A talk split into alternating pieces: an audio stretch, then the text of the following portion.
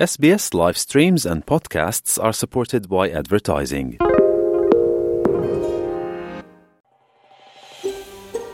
Είστε παρέα με το SBS Ελληνικά.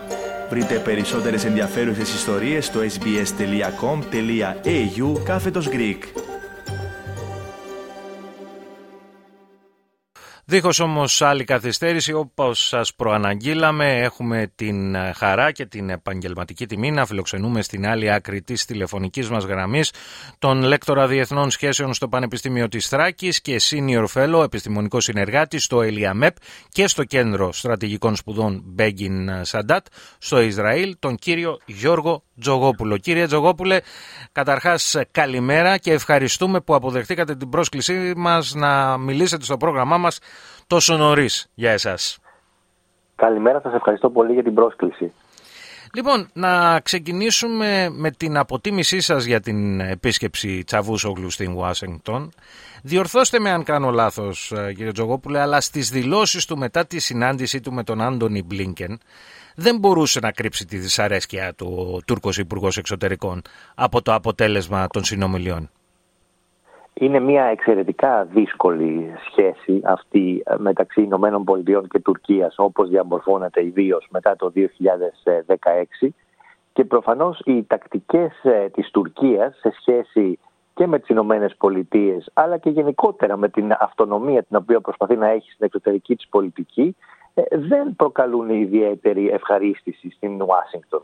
Και το αποτέλεσμα μιας συνάντησης μεταξύ των Υπουργών Εξωτερικών, όπου ακριβώς οι Ηνωμένες Πολιτείες άρχισαν κριτική προς την Τουρκία για τη γενικότερη συμπεριφορά της, οδήγησε ε, την Τουρκία και τον Υπουργό Εξωτερικών τον Τζαβούσογλου να εκδηλώνει αυτή τη δυσαρέσκειά του σχετικά με το αποτέλεσμα της συνάντησης δεν είναι μόνο ένα θέμα το οποίο ε, ενοχλεί την Ουάσιγκτον και το οποίο θα έπρεπε να επιληθεί. Είναι μια σειρά από θέματα τα οποία εδώ και αρκετά χρόνια προκαλούν αυτόν τον εκνευρισμό και τη δυσαρέσκεια στην Ουάσιγκτον, λαμβάνοντας υπόψη ότι ο κόσμος αλλάζει και η Τουρκία μέσα σε αυτόν τον καινούριο κόσμο ακολουθεί αυτό το οποίο η ίδια περιγράφει ως αυτονομία στην εξωτερική της πολιτική. Αυτό συμβαίνει ακριβώς. Ναι. Από ό,τι φαίνεται λοιπόν, ακόμη και ο Μπλίνκεν, ο οποίος βέβαια Μπλίνκεν θα πρέπει να πούμε ανήκει στη σχολή των Αμερικανών που θέλουν πάση θυσία να κρατήσουν στο στρατόπεδο της δύσης στην Τουρκία, να μην την δουν να πηγαίνει προς άλλα στρατόπεδα ή να αυτονομείται εντελώς. Ε, ε, ακόμα λοιπόν και, και αυτός έχει αγανακτήσει ε, σύμφωνα με τις πληροφορίες με το ανατολίτικο παζάρι της Άγκυρας με αντικείμενο βέβαια τι άλλο την ένταξη της Σουηδίας και της Φιλανδίας στο ΝΑΤΟ. Συμφωνείτε με αυτή την ε, διαπίστωση; Ε, νομίζω ότι το λέτε πολύ σωστά και εγώ θα έλεγα ότι το παζάρι της Τουρκίας ξεφεύγει από τη μελλοντική ένταξη Σουηδίας και Φιλανδίας στο ΝΑΤΟ. Γενικά η Τουρκία ακολουθεί μια τέτοια πολιτική η οποία ενοχλεί ιδιαίτερα την, την Ουάσιγκτον. Το έχουμε δει και με τους S-400, δηλαδή το οπλικό σύστημα το οποίο αγόρασε η Τουρκία από τη Ρωσία. Και εδώ και αρκετά χρόνια βρίσκεται σε εξέλιξη μια κουβέντα τι θα γίνει με αυτό. Αν θα το χρησιμοποιήσει, αν ε, υπάρχουν κάποιες λύσεις ενδεχομένως ε, έτσι ώστε ε, να μην προκαλέσει πρόβλημα στο ΝΑΤΟ. Διαρκώς δηλαδή η Τουρκία τα τελευταία χρόνια ακολουθεί αυτή την πολιτική. Προσπαθεί να παζαρέψει με τις Ηνωμένες Πολιτείες θεωρώντας ότι έχει τη δυνατότητα να δρά αυτόνομα αν και κράτος μέλος του ΝΑΤΟ, μια τακτική που προφανώς δεν μπορεί να γίνει αποδεκτή και δεν πρέπει να γίνει αποδεκτή και σε επίπεδο της ε, Βορειοατλαντικής Συμμαχίας. Αυτό ακριβώς αποσχολεί την, ε, την Αμερική, πώς θα μπορέσει να χειριστεί αυτή την καινούρια Τουρκία. Και ε, πράγματι σωστά το λέτε ότι το State Department γενικότερα θέλει να μείνει η Τουρκία στη Δύση, δεν θέλει να χάσει την Τουρκία, αλλά το θέμα είναι με ποιους όρους και επίσης το θέμα είναι τι ακριβώς θα σηματοδοτήσει μια ε, επιτυχία στο τουρκικό παζάρι. Δηλαδή το πρόβλημα είναι ότι όταν ναι. ε, μια χώρα σαν την Τουρκία παζαρεύει και κερδίζει, προφανώς θα ξαναπαζαρέψει και θα ξαναπαζαρέψει και θα ξαναπαζαρέψει. Δεν μπορεί να συνεχίζεται παόριστο αυτό έτσι, το πράγμα. Δημιουργείται το προηγούμενο, το precedent που λέμε, έτσι, ναι. Ακριβώς αυτό. Λοιπόν, πριν τις τουρκικές εκλογές, είναι ξεκάθαρο ότι δεν θα πρέπει να περιμένουμε θεαματικές εξελίξεις σε σχέση με την ένταξη της Σουηδίας και της Φιλανδίας στο ΝΑΤΟ παρότι οι Ηνωμένες Πολιτείες θα, θα ήθελαν να το δουν αυτό πριν τη σύνοδο κορυφής του ΝΑΤΟ τον Ιούνιο. Μετά από αυτές ε, τις εκλογές όμως, τις τουρκικές, Τούρκος δημοσιογράφος μου έλεγε τις προάλλες ότι ο Ερντογάν θα αλλάξει ρότα και θα αποσύρει τις όποιες αντιρρήσεις για να πάρει τελικά τα F-16. Άλλωστε είναι γνωστός σε κάποιες ε, ε, κυβιστήσεις ο Ερντογάν. Πιστεύετε επομένως ότι η κυβέρνηση Biden θα προσπαθήσει ε, για να σιγάσει τις αντιρρήσεις της δικιάς της πλευράς του Μπομπ Μενέντες και των υπολείπων ε, να ε, γλυκάνει τέλος πάντων το χάπι με την πώληση F-35 στην Ελλάδα; Νομίζω ότι το περιγράφεται σωστά σε ό,τι αφορά και τα ακροβατικά τα οποία κάνει ο πρόεδρος της Τουρκίας εδώ και αρκετά χρόνια, τα οποία είναι και επικίνδυνα ακροβατικά πολλές φορές. νομίζω ότι σε ό,τι αφορά τα, τα, τα F-16 ε, το μεγαλύτερο πράγμα το οποίο μας απασχολεί, όπως και τον γερουσιαστή τον Μενέντες, είναι ε, αν και κατά πόσο μια ενδεχόμενη πώληση των F-16 στην Τουρκία θα μπορέσει να συνδεθεί με μια αλλαγή της τουρκικής συμπεριφοράς και πώς ε, θα μπορέσουν οι Ηνωμένες Πολιτείες να ελέγξουν την τουρκική συμπεριφορά. Δηλαδή, αν δεσμευτεί θεωρητικά η Τουρκία ότι θα σταματήσει την προκλητική της συμπεριφορά έναντι της Ελλάδος, είναι ένα τελείως διαφορετικό πράγμα από το να σταματήσει να το κάνει αυτό στην πράξη. Έχουμε δει πολλές φορές ανακοινώσεις από το State Department που καλεί την Τουρκία ε, να σταματήσει την προκλητική της συμπεριφορά και δεν αλλάζει κάτι. Θα υπάρξει δηλαδή κάποια ρήτρα, ένας τρόπος έτσι ώστε να αλλάξει πρακτικά συμπεριφορά η Τουρκία ανεξάρτητα από το αποτέλεσμα των εκλογών στις, ε, στις εκλογές που θα γίνουν ή το Μάιο ή όταν τις, ε, τις κάνει τελικά ο Ερντογάν. Αυτό είναι που πρέπει να μας απασχολεί πάρα πολύ και ανεξάρτητα από τα F-35.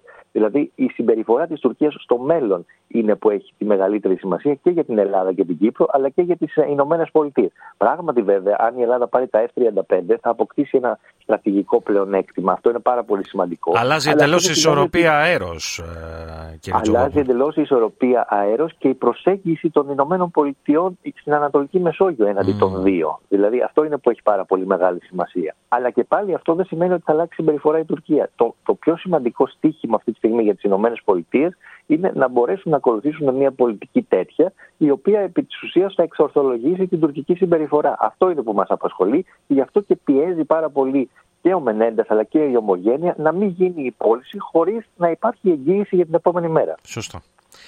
Λοιπόν, να γυρίσω σελίδα, να συζητήσουμε για τα δημοσιεύματα στο πρόσφατο τεύχος του περιοδικού Economist, τα οποία αφορούν στην Τουρκία.